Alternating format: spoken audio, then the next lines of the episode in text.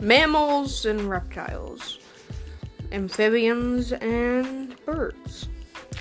Animals are all over the uh, the world, but we're only talking about one kind of animal, reptiles. Do you know what it's really like to live with a reptile? Let us tell you in Living with a Reptile.